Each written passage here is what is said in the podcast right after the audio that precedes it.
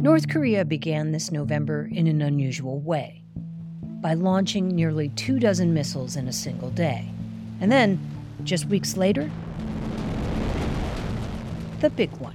Breaking news overnight. North Korea test fired an intercontinental ballistic missile. Ballistic missile launched today landed near Japanese waters. But experts say the missile had range to strike the entire U.S. mainland, and U.S. officials were quick to respond. That missile landed in the sea just 130 miles west of Japan. And clearly, North Korean leader Kim Jong un wanted people to know this launch was special. So he brought along an unexpected guest. Kim Jong un, the North Korean leader, was there with his wife, and for the first time, his daughter, believed to be around nine years old. These images appear to show them holding hands as they inspect a powerful intercontinental ballistic missile. Maybe it was Bring Your Daughter to Work Day in North Korea. Or maybe she was there so he could send the message that he had finally launched the missile he'd been hoping for, something called the Hwasong 17 missile, which is thought to be able to carry multiple warheads all the way to the US. Kim has been trying to get that one off the ground for years. And a team of open source researchers we talked to earlier this year are skeptical that that November launch was successful. You see, They've been analyzing North Korean missile launches for years. And when the country claimed to have successfully launched this monster missile back in March, they had some doubts. So we thought, while we're on a short holiday hiatus so we can work on new episodes for next year, that we'd replay our chat with the team over at the Middlebury Institute in Monterey, California, to put this latest launch into context. And as always, thanks for listening. Okay, so so, why are we talking to you today? I have no earthly idea why you would want to talk to me, but if you make me guess, I would imagine it is some combination of being interested in all the horrific and terrifying things that North Korea is doing and being interested in the interesting ways that we go about tracking that. That is exactly right. That is why we want to talk to you. Jeffrey Lewis is an arms control policy expert and the East Asia director of the Middlebury Institute of International Studies at Monterey. Back in March, North Korea did one of those terrifying things breaking news. North Korea fired a suspected long range ballistic missile toward the sea this morning, its first such test since 2017. Violating several UN issued sanctions. Officials Japanese officials said it flew 1,100 kilometers and fell in Japanese waters. This type of missile is designed to carry nuclear warheads and could reach the United States. North Korea has been testing two kinds of ballistic missiles a short range one they say they'd use on U.S. forces should they ever invade from South Korea or Japan, and another long range missile they call the Hwasong 17. People in the non proliferation community, like Jeffrey, have a nickname for it the monster missile. This is a missile that can take not just one, but many warheads all the way from North Korea to the United States. So, back on March 24th, the North Koreans announced that they'd successfully test launched the big one and they got so giddy about it, they released this video. And this is the actual music from it. They had Kim Jong un like looking dramatically at his watch, wearing crazy sunglasses. You know, it was this really overproduced video to say that the missile had worked.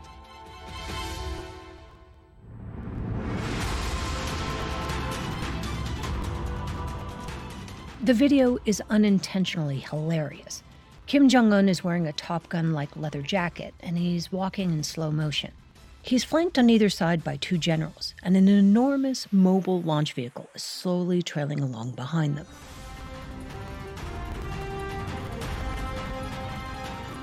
The video shows the missile powering up, and then, about four minutes in, liftoff.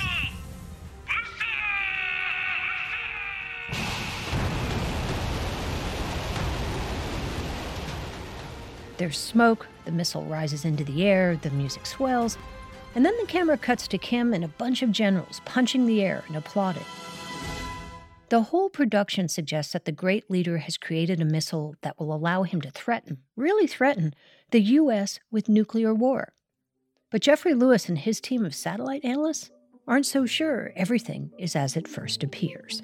Yeah, I know this is so confusing. Does this look right? It's very difficult to verify anything. This is sparking our interest. This doesn't seem like it matches.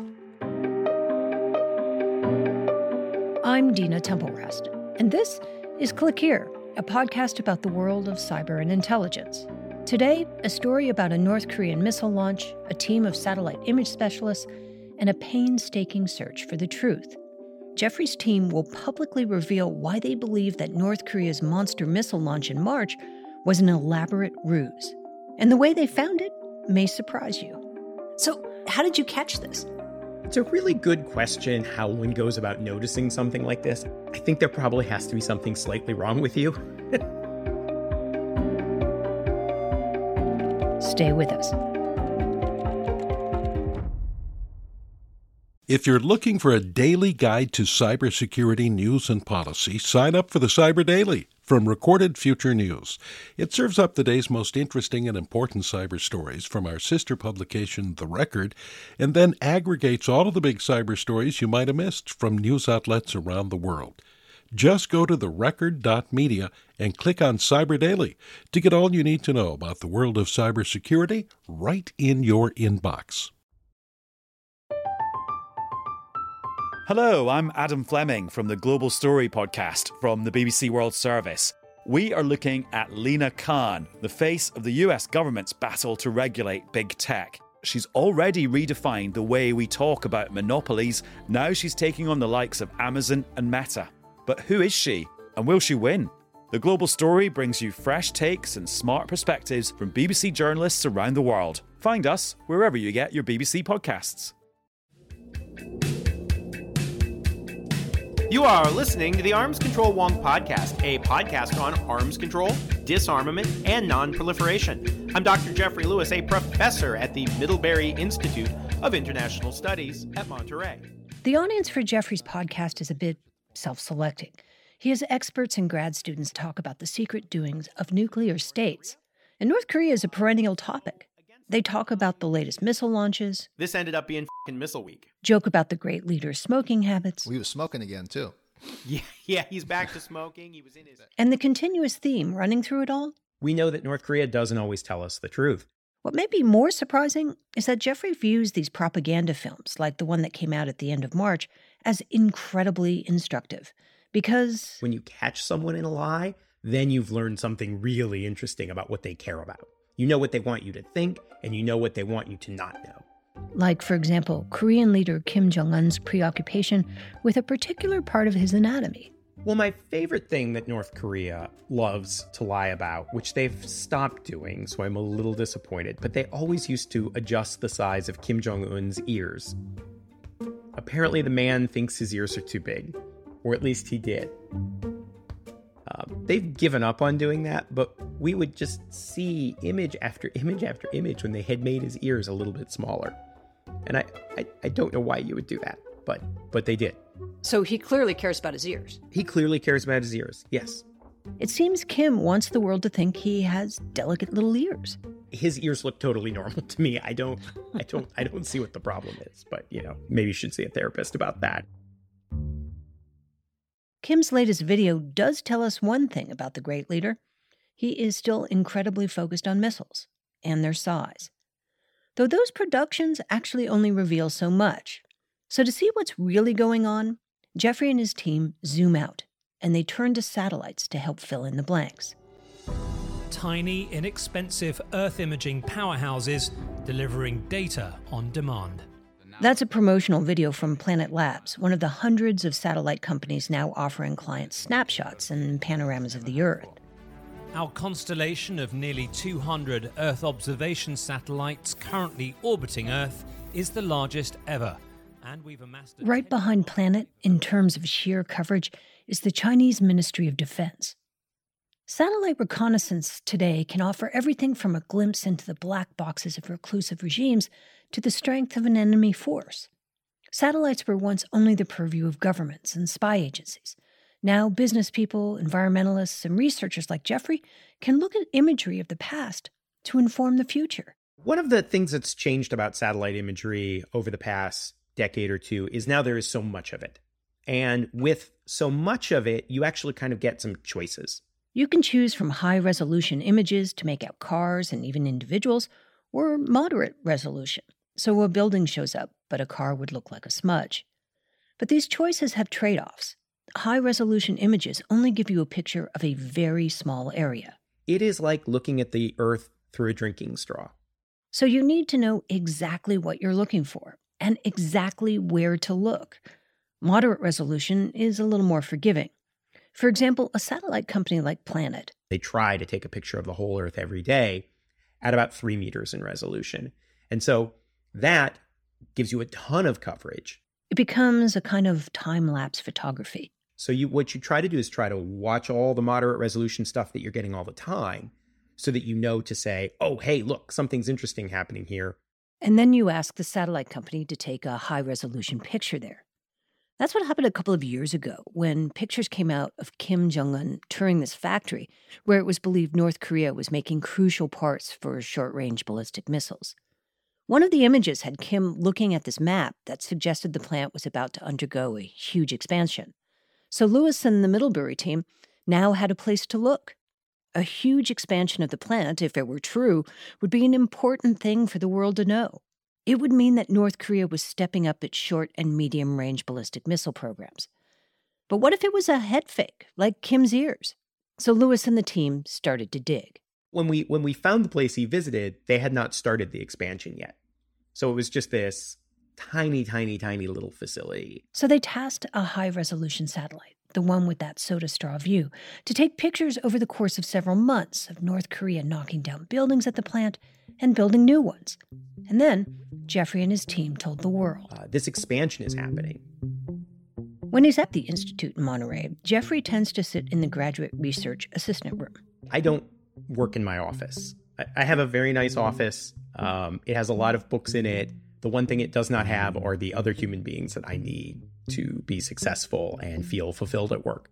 He's put together a kind of super smart Team America. Yeah, my name is Lisa Levina. I'm also a graduate research assistant here. Stephen De La Fuente. John Ford. Trisha White. Michael Duitsman. You're Ben, right? Yes. And they called you Mr. Computer? a walking computer, I think Trisha said. Their superpower is microanalysis the uncanny ability to see those little things, the incremental changes, and then give them meaning. And, like Team America, they specialize. Lisa Levina speaks Korean and models rockets. Trisha White, among other things, finds clues in social media.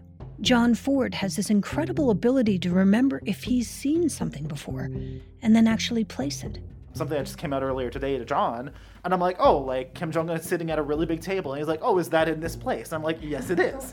is, is, is because he knows the exact table. He knows what places in North Korea where they would meet to have a certain type of meeting and have a really big table, and what those pictures kind of look like. Pretty cool ability. And they're always asking questions like, what is normal? What is expected? What is weird? When we come back, how Lewis and his team caught Kim Jong un in a big lie. Stay with us.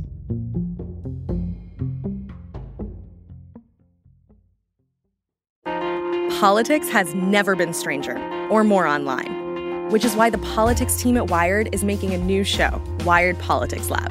It's all about how to navigate the endless stream of news and information and what to look out for. Each week on the show, we'll dig into far right platforms, AI chatbots, influencer campaigns, and so much more. Wired Politics Lab launches Thursday, April 11th. Follow the show wherever you get your podcasts.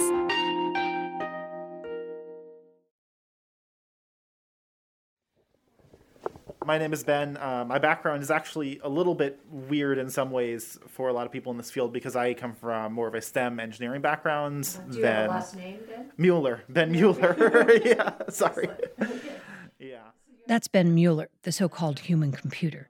And he's one of the researchers at the Middlebury Institute in Monterey. He and his colleagues are constantly looking at satellite imagery and then cross referencing it with lots of open source information.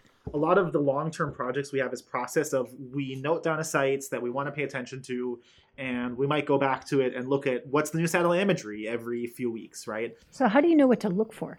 Oh, that's a, that's a really good question because if you if you don't know what you're looking for and you're just open to whatever is happening, you can interpret things that are just normal as as being wrong. You can look at So the team makes a point of looking at regularly updated satellite images over extended periods so they can see changes over time. long term, like let's go back, not just look at it now. Let's look at it five years ago. Let's look at it ten years ago. Let's look at it um, for whatever information we can get available.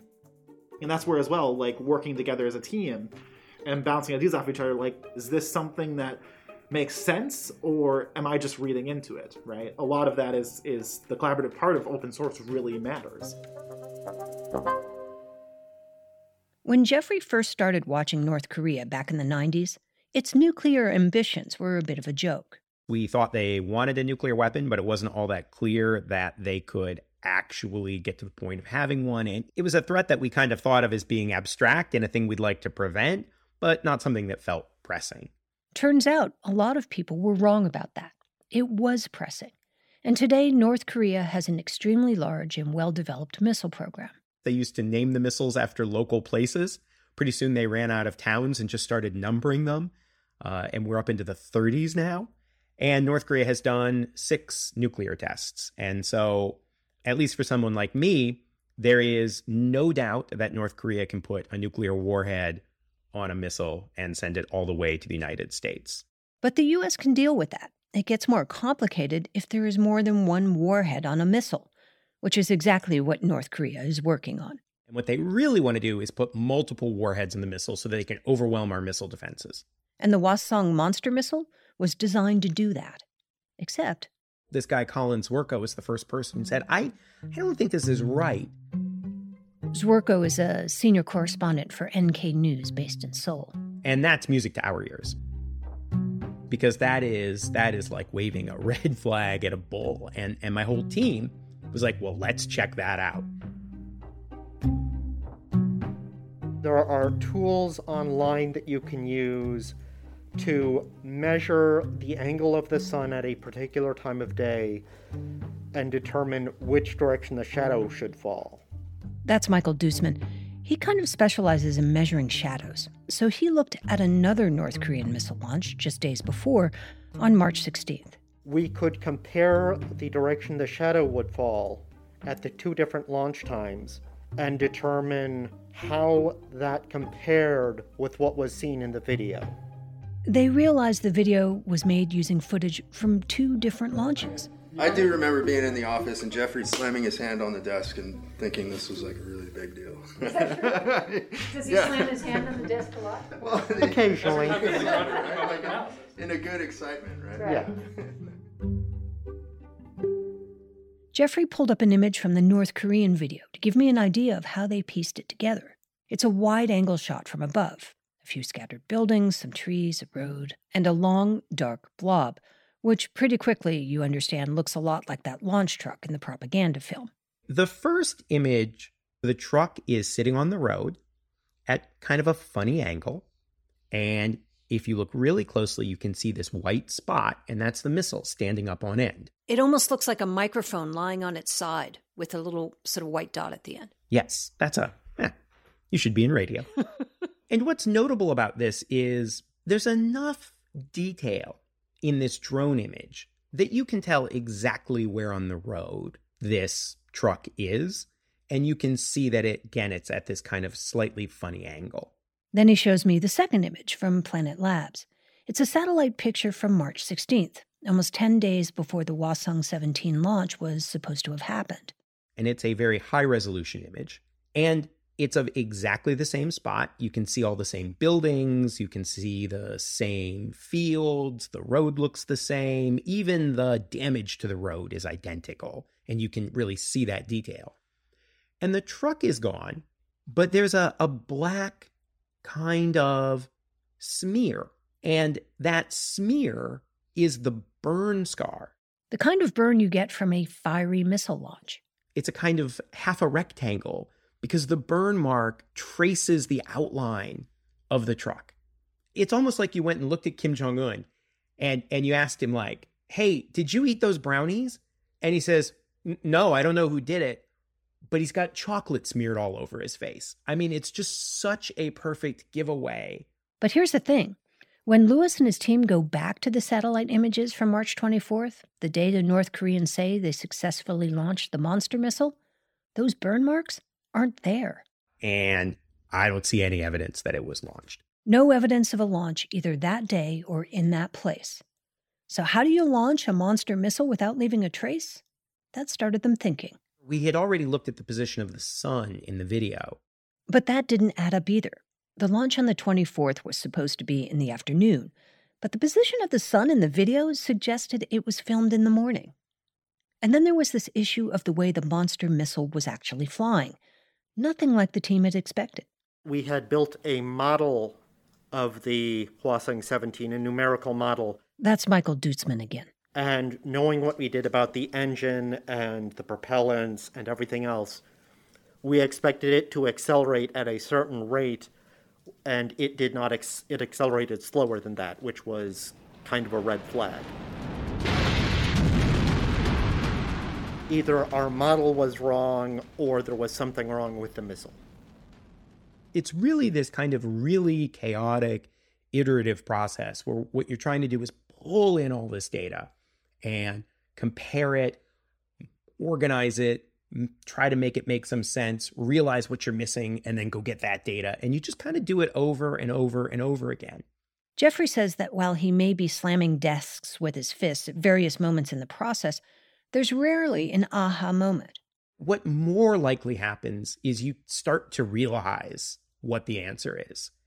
You know, there's almost a kind of gravity that the truth has, where it's clear that one answer is simpler than the others, one answer explains all the evidence pretty well. So the results of the team's investigation pointed to this They tested two missiles in March one that worked and one that didn't. The simplest answer is that they launched the big one on the 16th. They filmed it. Kim Jong un was there, but it blew up.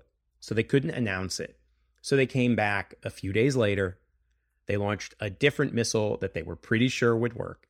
Then they released a big splashy video in order to imply it had worked. Lewis said he doesn't know where exactly they launched the second smaller missile from, but it obviously wasn't from the same spot with the burn marks that the satellite images captured. The secret sauce in looking at imagery are the signatures. You know, it's one thing to say, okay, great, here's a picture or a video of a missile launcher, but it's all the little things that go with it, like burn marks and the trailers in the background and the vehicles that are in the background that help over time to develop a real sense about what's going on. That's John Lauder. He used to serve as director of the CIA's Non Proliferation Center. And I'm, I'm a believer in those capabilities and what folks like Jeffrey Lewis are doing. The downside is, of course, well, it starts to reveal a bit about how one goes about looking like imagery and helps maybe the North Koreans being a little smarter next time, putting together videos that might give something away. Lauder says next time around, Kim's team of propagandists might be a bit smarter. And what worries me is if you talk to South Koreans, when you ask them about these tactical nuclear weapons, they say, well, South Korea has conventional missiles, and so the best thing to do is before Kim Jong un uses his tactical nuclear weapons, we can use our conventional missiles to kill him. But of course, that logic has an inherent flaw. So we are in a situation where North Korea looks at its security and its nuclear weapons and says, in a crisis, we have to go first. And the South Koreans look at their conventional missiles and the North Korean nuclear threat, and they say, in a crisis, we have to go first. They both plan on going first, and one of them is wrong about that. Kim Jong un may have given up on making his ears look smaller, but he's unlikely to shake his obsession with the Hwasong 17. Jeffrey says eventually he's going to get that missile to succeed. And one of the things I'm concerned about is we're not really emotionally ready to have that conversation. This is Click Here.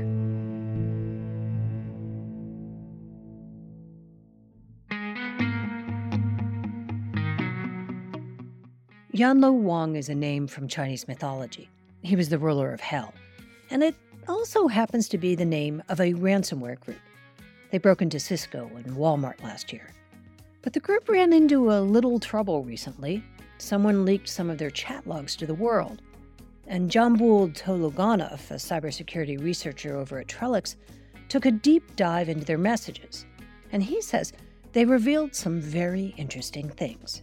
I downloaded the um, logs, and the first thing that I've noticed that all the conversations were in Russian. Which is kind of weird if your name is Yanluowang. Though Jambul said cybersecurity researchers had pretty much already decided that they were Russian hackers who were just pretending to be Chinese. We know that Yanluowang was discovered last year around October by Symantec, and they were involved in mainly hacking high profile Western organizations.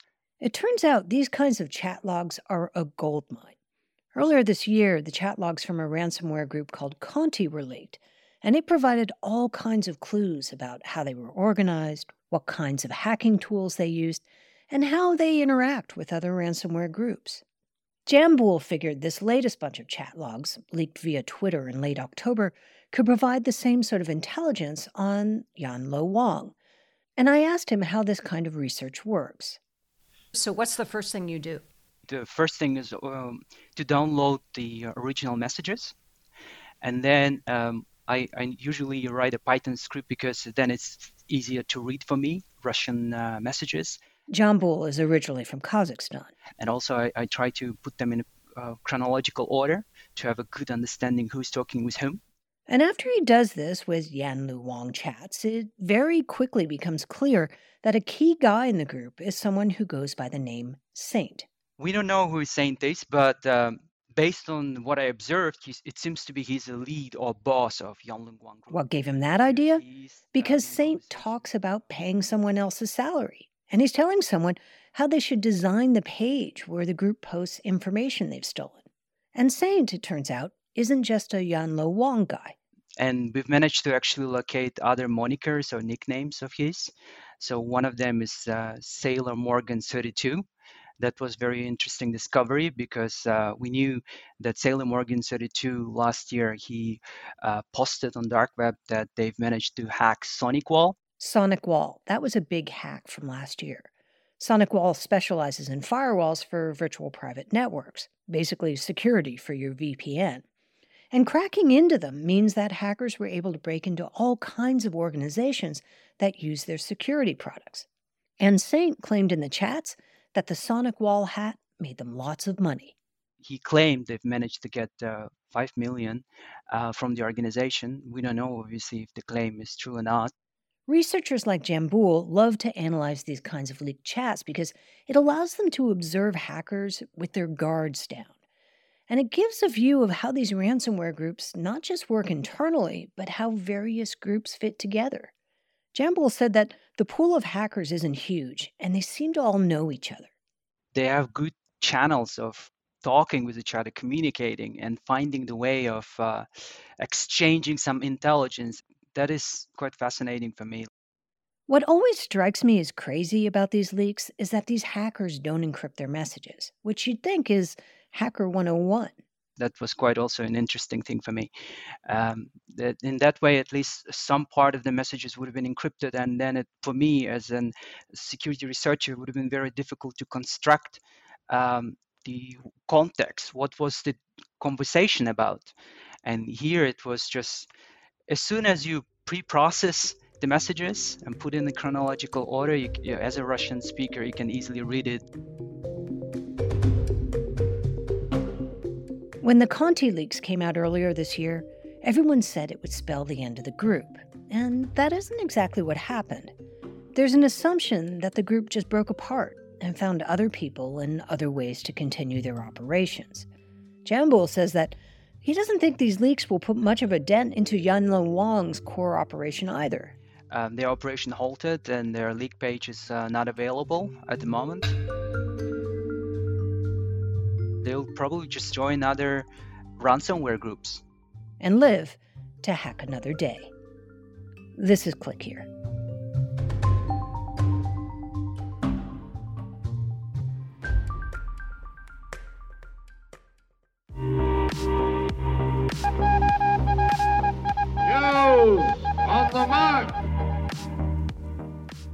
Some of the top cyber and intelligence stories of the past week. Hackers are taking advantage of all that turmoil at Twitter, according to new research from cybersecurity company Proofpoint. One of the new Elon Musk features is having users pay a monthly $8 fee to receive a blue verification check. So, allegedly, it proves that you are who you say you are. A short time later, researchers saw a huge increase in phishing campaigns, targeting media and entertainment groups, celebrities, journalists, and other notable users who typically have that blue check. The phishing campaigns tried to entice users to enter their username and their password as part of a billing regime for the new service. The report was released shortly after Twitter's engineering team was gutted and the platform's multi factor authentication systems had been on the fritz. The record reported this week that the Civil Contingencies Committee, the cabinet committee that's supposed to deal with major crises in the United Kingdom, has been snowed under with ransomware incidents. This year, ransomware accounted for 18 nationally coordinated responses because, among other things, hackers targeted a water utilities company and a software supplier for the National Health Service. Sources told the record it shows how little progress has been made on ransomware prevention in the UK. And finally, a small island country in the South Pacific has been scrambling to respond to a cyber attack that's knocked out email and government services for more than a week. Vanuatu, which is home to some 300,000 people and is considered one of the happiest countries on Earth, according to the Happy Planet Index, is decidedly less so since a cyber attack hit in early November. The hackers decided to strike less than a month after the election of a new government, which is a favorite time for hackers to strike. The Sydney Morning Herald reported that Vanuatu refused to pay a ransom, so hackers responded by disrupting essential services, including tax collection, police, hospitals, and schools. Australian cyber police are helping Vanuatu rebuild its networks. It's unclear who took aim at such a happy place.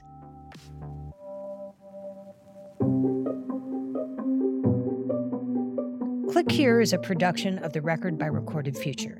I'm Dina Temple Raston, your host, writer, and executive producer. Sean Powers is our senior producer and marketing director. Will Jarvis is our producer and helps with the writing. Karen Duffin and Lu Olkowski are our editors, and Darren Ankrom is our fact checker. Ben Levingston composes our theme, and our other music is from Blue Dot Sessions. And we want to hear from you. Please leave us a review and rating wherever you get your podcasts, and connect with us by email at clickhere at recordedfuture.com or on our website at clickhereshow.com. I'm Dina Temple Raston, and we'll have something a little different for you next Tuesday. And we'll see you then.